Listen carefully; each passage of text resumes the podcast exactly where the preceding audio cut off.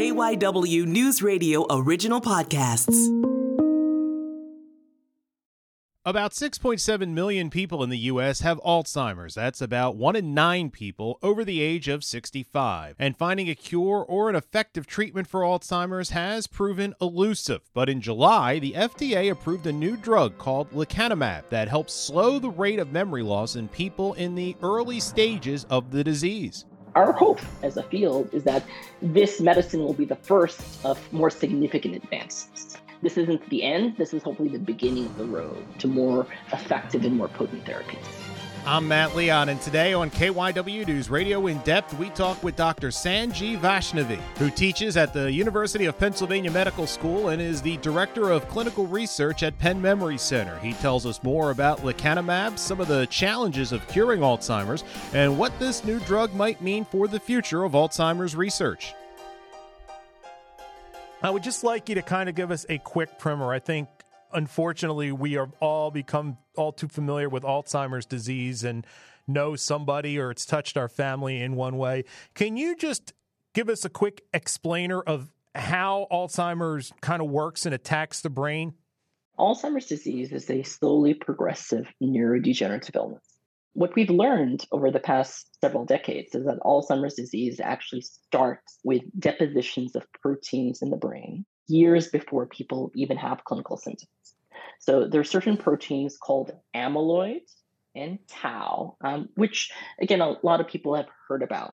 Amyloid deposits in things called plaques or beta amyloid plaques in the brain, which is actually one of the first pathological signs of the Alzheimer's disease process. Later on in the course of the illness, people also get other deposits called tau, um, which are um, within the brain cells or the neurons um, in what are called tangles. So those are sort of the two proteins that we think about uh, that are part of the pathological process of Alzheimer's disease. As a result of these proteins, there is a cascade of other events which cause damage or degeneration to brain cells, which result in the characteristic symptoms of Alzheimer's disease, which oftentimes starts with short term memory loss and can progress to more significant or severe memory loss and functional impairment, also known as dementia. What are the big hurdles here that, that have made this so so difficult? Yeah, there, there's a laundry list of hurdles. So, first is identifying individuals with the disease. Um, so for, for many years, we haven't had direct biomarkers of the disease process, meaning that 20 years ago, when we were diagnosing people with Alzheimer's disease, it was based on clinical symptoms without any additional um, markers to confirm whether or not people did have these proteins or this particular pathology in their brain, because there are other disease processes which can cause similar symptoms as Alzheimer's disease. So, first was being able to identify these individuals appropriately. Um, with the advent of imaging tools um, and spinal fluid tests, and even in the future, blood markers, we have ways of identifying people with this pathology. So that's one. Two is identifying. Um, having an accurate clinical diagnosis, which again, there just aren't a lot of clinicians who specialize in Alzheimer's disease or specialized memory centers. So oftentimes people come to their primary care doctor and they complain about memory loss, 20, 30 years ago, it was just said, this is old age, this is what it is. It wasn't even considered a disease process in the past. Now that we have these biomarkers, and now that as the field has advanced, we clearly know this is a disease process. And again, there's been more focus on what can we do to try to help in treating the disease process. So even in identifying the individuals with the disease, um, both clinically and with biomarkers, were initial steps to get us here. So once we have been able to identify these individuals, the question is, what can we do about the pathology? And the pathology is complicated. This is not sort of a simple disease process. This is a process which really spans 20 or so years, honestly, between the first abnormal deposits of proteins in the brain and significant symptoms. And we know bits and pieces of it. We don't actually have a complete understanding from the very beginning to the very end of the disease process in terms of why everything thing happens. Um, so again, there have been a lot of challenges in terms of trying to find what is the right target we should be targeting. Where in the disease process are there steps that we can intervene on? And if we do intervene, how will it result in clinical benefits? So those have all been really major challenges in our field. So um, again, once we've identified targets, looking at amyloid, for example, which is the target that we're talking about today, um, we've been doing trials on on medicines to modify amyloid for 20 years. And again, most of those trials were unsuccessful until uh, the, in the last six to nine months, we've had two successful trials for amyloid targeting therapies. But it's been a long road to get here. So let's talk a little bit about this drug that the FDA recently gave full approval, lecanemab. What does it do? You know, how does it approach the disease? You know, mm-hmm. this isn't a cure. This uh, helps to slow. Am I correct? Correct. So lecanemab is um, what's called an anti-amyloid antibody therapy. So again, amyloid is that protein that starts depositing the, in the brain in plaques um, years before people even have clinical symptoms. So what lecanemab does is it's a it's an antibody which is infused um, via IV every two weeks to individuals, and this antibody goes to the brain and helps the body clear out those amyloid plaques. And again, the medicine has been shown in the Clarity AD trial, whose results came out at the end of last year, um, in the large phase three trial, that the medicine is effective in helping to remove those amyloid plaques. And for the first time, that removing those amyloid plaques have some clinical benefit to go along with it. And you're right, the medicine doesn't stop the disease process. It doesn't reverse memory symptoms. But people on lecanemab um, in the trial had a 27% slower rate of memory loss and similar rates of change in other functional measures. So, about a 20 to 30% slower rate of decline compared to people on the placebo. So, even though people do decline, even with the medicine, they decline at a slower rate. And again, um, that really is sort of impressive um, because, again, we haven't had anything which really slows the progression um, like lecanemab in the past it's the first time I think I've heard anything on the Alzheimer's front that has given me any kind of semblance of hope that one day we might be able to, if not cure this, control it. Like, how big is this, in your opinion?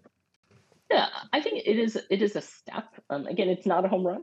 It's not something that's going to cure the disease. But I think of this in the way uh, I see how cancer research was five or 10 years ago, in that um, we really didn't have many effective therapies to prolong life for many different cancers. And then with the advent of CAR T therapies and sort of newer technologies, we've really made significant advances. And our hope as a field is that this medicine will be the first of more significant advances this isn't the end. This is hopefully the beginning of the road to more effective and more potent therapies. You mentioned earlier, I think that there were two successful. What's the the other one? Yeah, so there is another medication called donanemab, whose clinical trial results on the Trailblazer study came out um, in the last one to two months. Again, that has not been FDA approved yet. Um, so um, that is in the process of being reviewed by the FDA. Um, but the clinical trial results for that uh, medicine were similar in many ways to the results from lecanemab. We suspect and hope that we will have uh, more than one medicine um, which targets amyloid available to us in the near future. We need to take a break. We will have more with Dr. Sanjeev Vaishnavi right after this. This is KYW News Radio in Depth. And we are back on KYW News Radio in Depth, continuing our conversation with the University of Pennsylvania's Dr. Sanjeev Vaishnavi. So let's go back to focusing on lecanemab.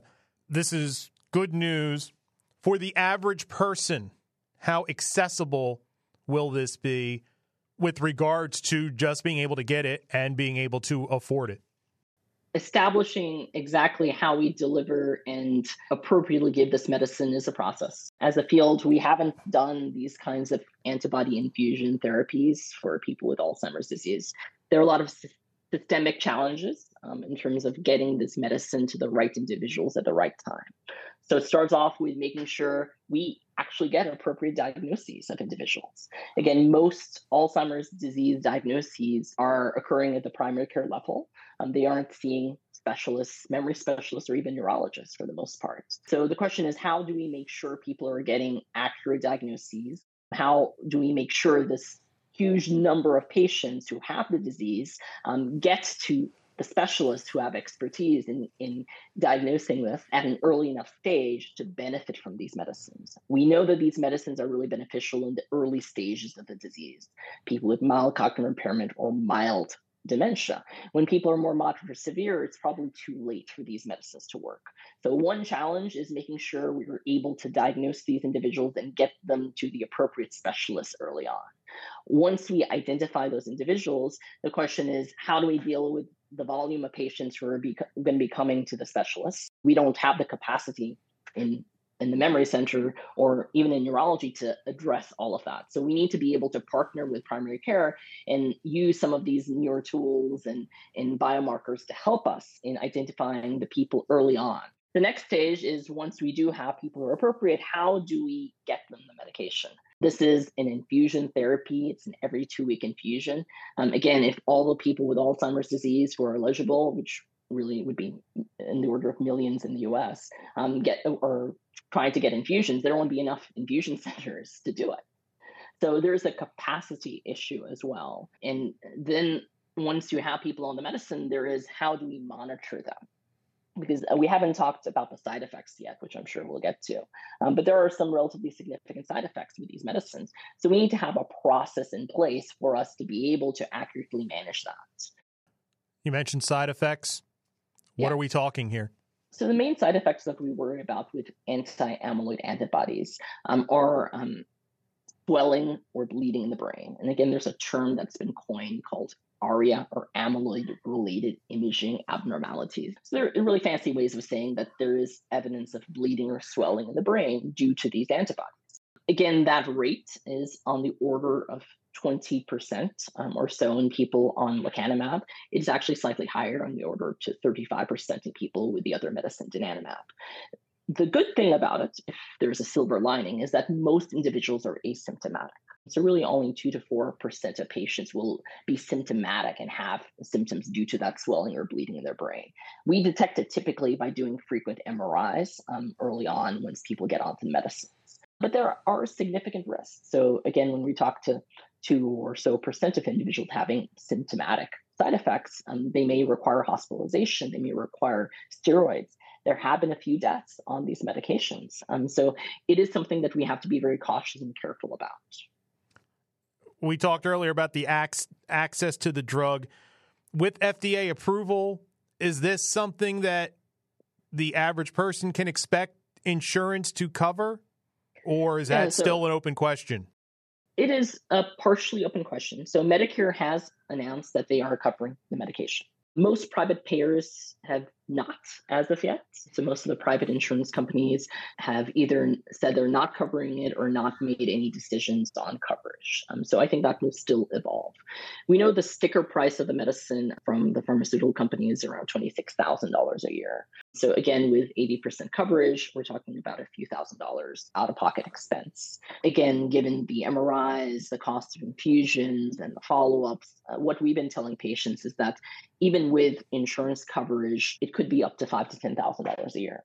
Again, with Medicare supplements, depending on sort of private payers, it may be less. But again, the expectation is there will be a cost, um, even with insurance coverage. It won't be as great as sort of the sticker price.